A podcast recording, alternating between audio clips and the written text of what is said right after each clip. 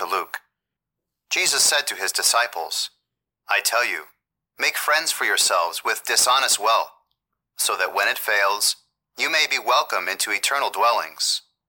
The person who is trustworthy in very small matters is also trustworthy in great ones.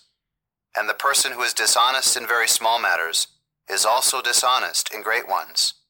If, therefore, you are not trustworthy with dishonest wealth, who will trust you with true wealth?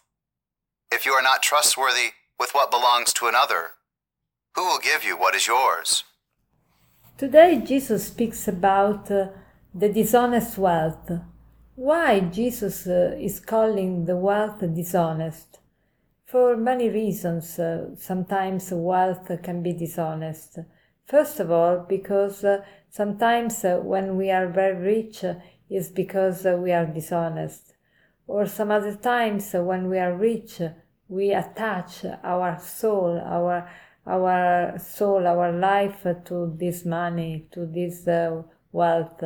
And so it becomes like an idol like a god for us. And so in this case uh, is uh, dishonest. But wealth is also dishonest because many times uh, when uh, we use money we become a slave of money. We don't use money but money uses us in the sense that we become slave and and uh, uh, and servant of money. So that's the reason why God, Jesus is calling the wealth dishonest. So make friends for yourself with dishonest wealth means be generous with uh, your your goods, your money, whatever you possess be, be, be generous, share with others uh, whatever you have. Uh, and also, is saying another thing uh, the person who is trustworthy in very small matters is also trustworthy in great ones. So, the importance of little things. Sometimes we neglect the, the little things because we think they are not important. But our life is made of little things, like uh, our life is made of uh, minutes, of uh, uh, moments, so it's made also of little things.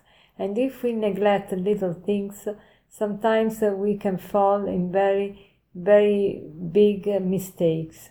Uh, little things make us um, make us um, they they build our character, our personality, our strength so let us uh, give attention to the little things and let us ask today what are the little things that I neglect?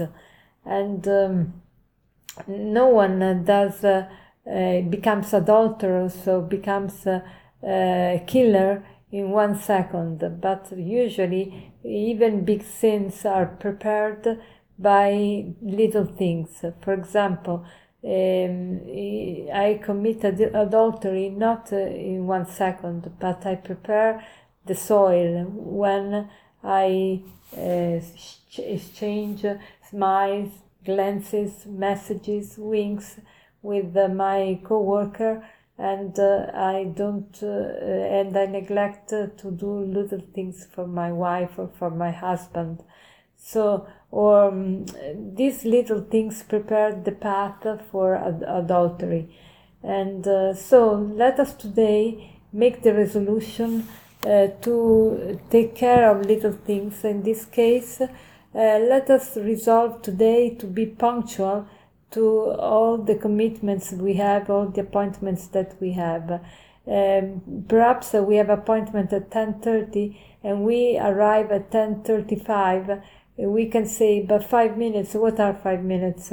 But let us today arrive at 10.30, punctually at 10.30, because if we take care of little things, we will be able in the future to take care of big things. So let us give attention to this little thing. And today, let us make the resolution to be punctual to every appointment, every commitment that we have taken. And as a conclusion, I would like to share with you this uh, sentence that says, Small things are responsible for big changes. Small things are responsible for big changes. Have a blessed day.